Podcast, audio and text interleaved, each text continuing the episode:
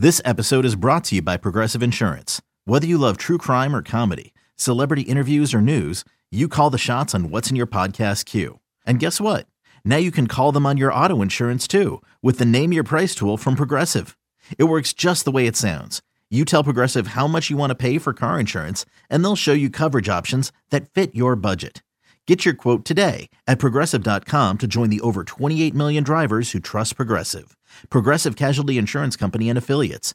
Price and coverage match limited by state law. Joe Ostrowski and Chris Raji with you on this Friday. BetQL Daily live on 1430 The Bet in Denver, 1059 FM HD2 in Chicago, Chicago's new home for wagertainment, and 931 FM HD3 in Los Angeles on Twitter at BetQL Daily. Raji, let's head out to Las Vegas and bring in Rex Beyers. You can find him on Twitter at Rex underscore Beyers. He's the risk manager for the Westgate Superbook. And uh, uh, Rex, I was just curious as we've got uh, the day to day going on with baseball now, maybe things are settling in a little bit. Of course, the NBA, NHL regular season in its final stretch. Uh, the NFL draft, you know, the NFL, the monster, uh, just the mother of everything right now. I'm, I'm, wondering uh, if you guys are getting a ton of action on that. Uh, as far as the Superbook, what are bettors most interested in right now? Hi, gentlemen. How are y'all this morning? When you uh, when you when you put it like that, I guess I'm not allowed to go on vacation, which starts uh, tomorrow. this is no, it's fun. It, hey, it's I've been thinking about what I'm going to do. Well, we've got to get all our vacation in before we get to September, right?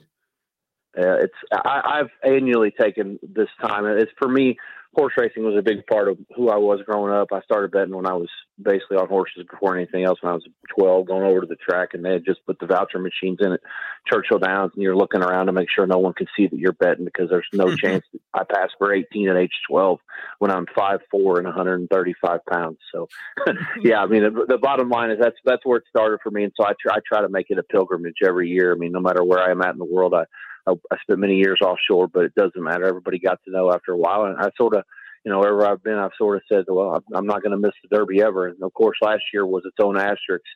Um, you know, being that you know it didn't happen until September, and football's already going, and know, I was in the middle of going from Caesars to the Westgate, so it just wasn't going to happen. But you know, I, I, I think a lot of things happened last year that aren't ever going to happen again, and that was you know me missing the Derby is one of those things, and it won't happen again this time. So very much looking forward to that. And yeah, I mean, in terms of, of betting volume, um, you know, it's it, it, just varies. I mean, there's certain nights you're going to get somebody coming to the window and ask for a big bet on an NBA game.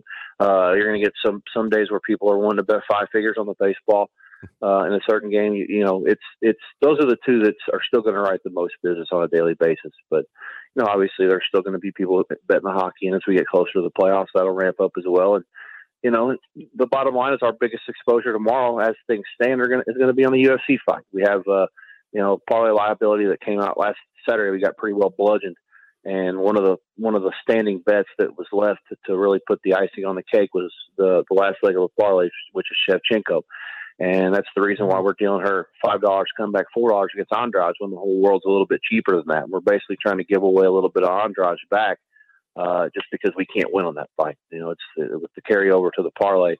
You know, not only do I like Shevchenko a little bit and don't think she probably is going to lose, you know, even though I do have some respected friends who have taken some four dollars from us and think that there's value on the dog in that fight, you know, I have no choice but to deal on the high side based on the exposure that we're we're looking at going in.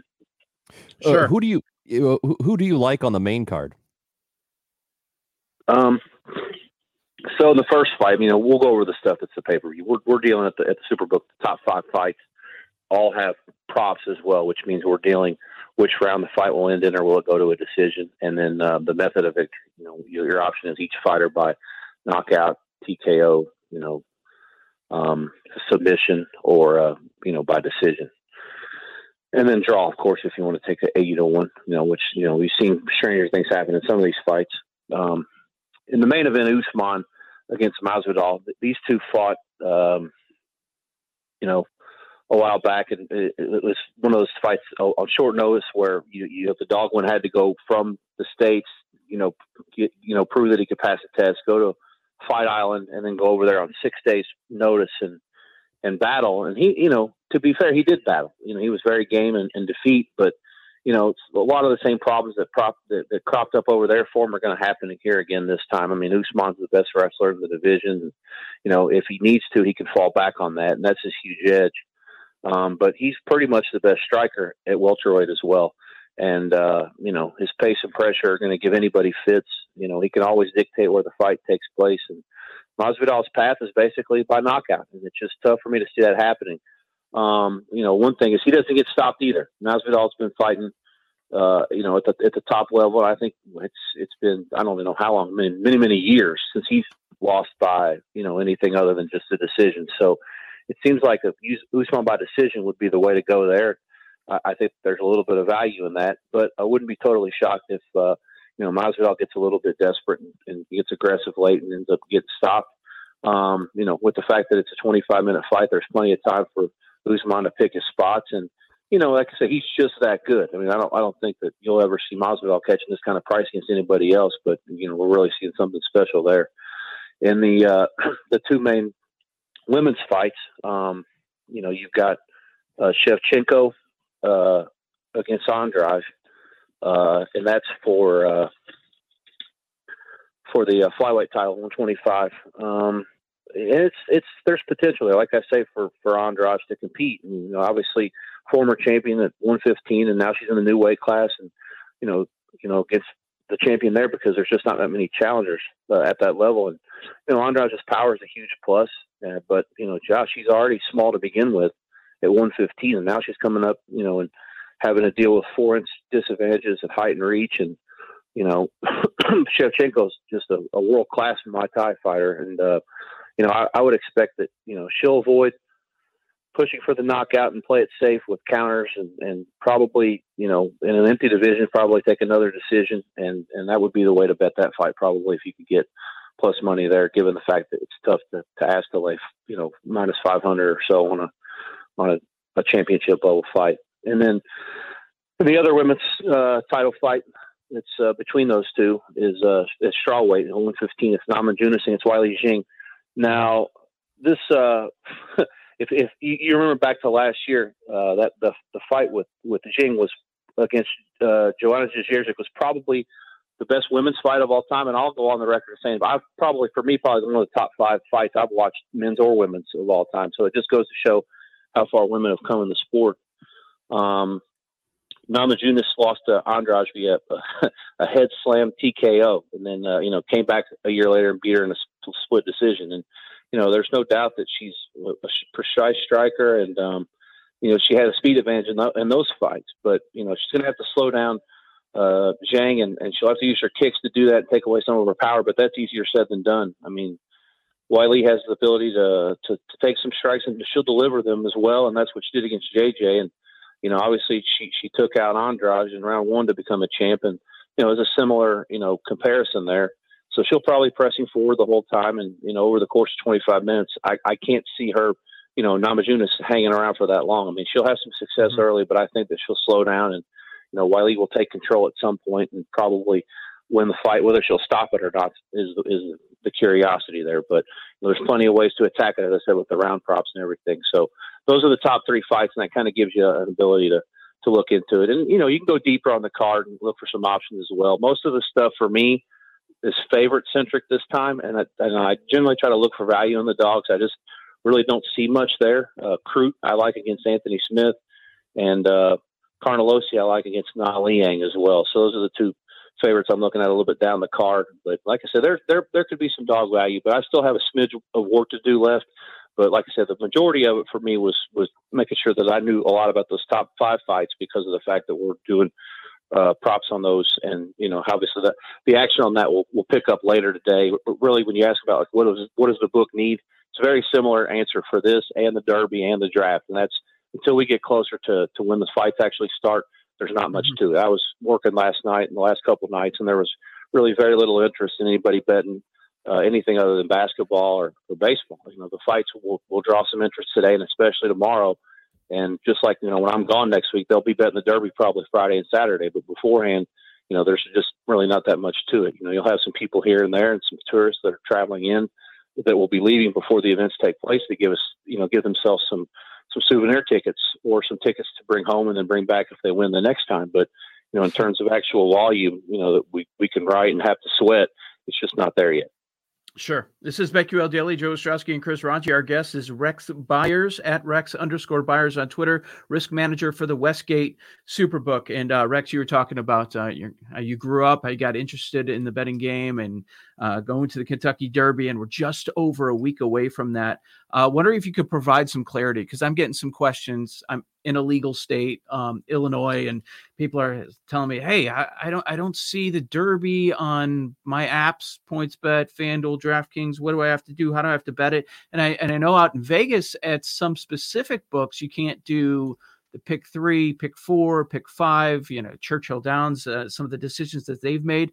Uh, can you provide some clarity for people? How exactly can they bet the Derby, and can you still do some of those exotics involving three, four, five races?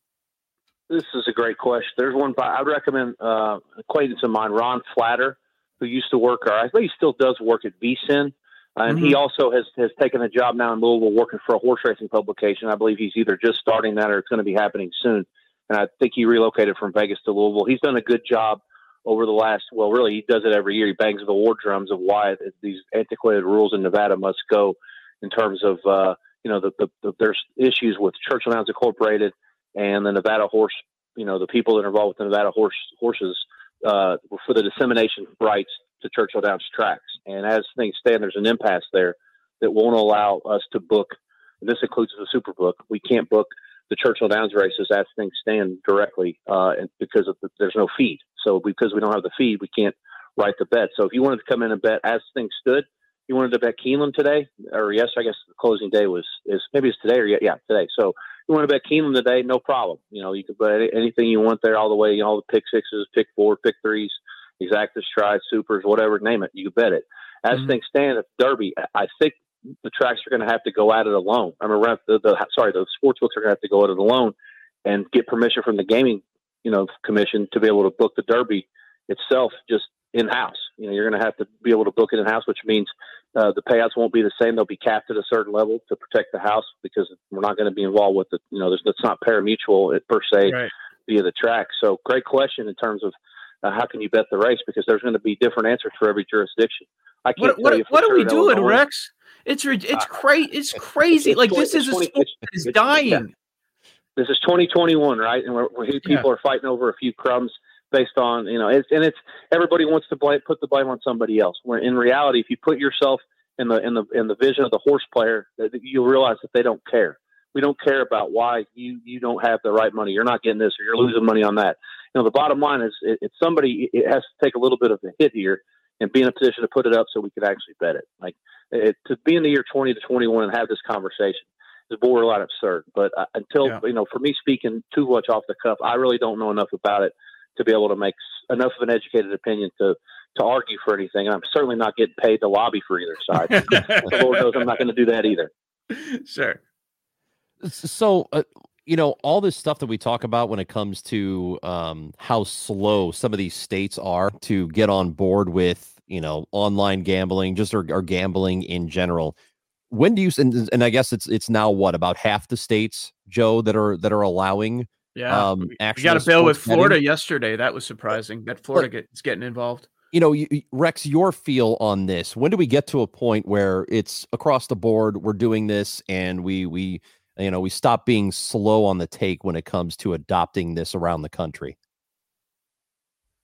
Oh, I, I like I said, if it's if it's in terms of this, I that's this is one thing I moved back four years ago to get licensed in Nevada specifically because I knew that this was coming. Once the PASPA cards were going to fall, it's only a matter of time. And as long as you keep it in the rights of the states, the states, generally speaking, that are more well run than the others, and you know have uh, the ability to understand that there's money to be made in this if you if you you know legislate it properly, try to stay out of the way, you know, set it up to where there's competition and free market and let the people that are good at this, you know, be the ones that ultimately survive rather than cluttering it up. You know, I, you know, I, I can, you know, the state of Illinois is a great example of how things have been done that you just scratch your head at like every turn. Like, yep. you know, people want to put their, put their hands out and try to figure out a way to get money up front. Whereas if you just would, you know, instead of being so greedy up front and say, we have to have this money now, you know, let things play out the right way.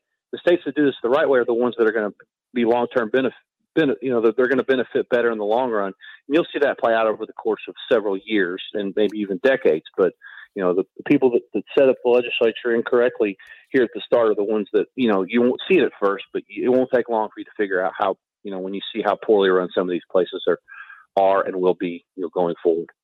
Rex Beyers, Westgate Superbook. Rex really enjoyed the visit. We only have uh, 30 seconds. Well, maybe we'll have to talk about this next time because because I, I noticed on Twitter that you're a big Javi Baez fan. Last night's effort, uh, bottom line was it was deplorable. I mean, I, you know, it's, it's not yeah. the way you want to play the game. I mean, it's it's, and I'm not sitting there trying to be Grandpa from 1948, get off my lawn. It's I'm just there's you. things you do and there's things you don't do, and you, you you know, it's it's how can you possibly make that many mistakes in one at bat? I mean, and and the fact that he was safe at first after the so-called quote single last night doesn't let him off the hook for the effort there. And, and yeah. the bottom line is, I, I just can't have guys like that on my team. That, you know, and that's that's the guy that the ownership wanted to give a big contract to. We'll see what happens as we get closer to the trade deadline. Rex Beyers, risk manager for the Westgate Superbook. Thank you, Rex. Uh, also enjoyed uh, all the insight into UFC 261 coming up this weekend. Coming up next, we'll do betting aside. Joe Ostrowski, Chris Ranji on the BetQL Audio Network.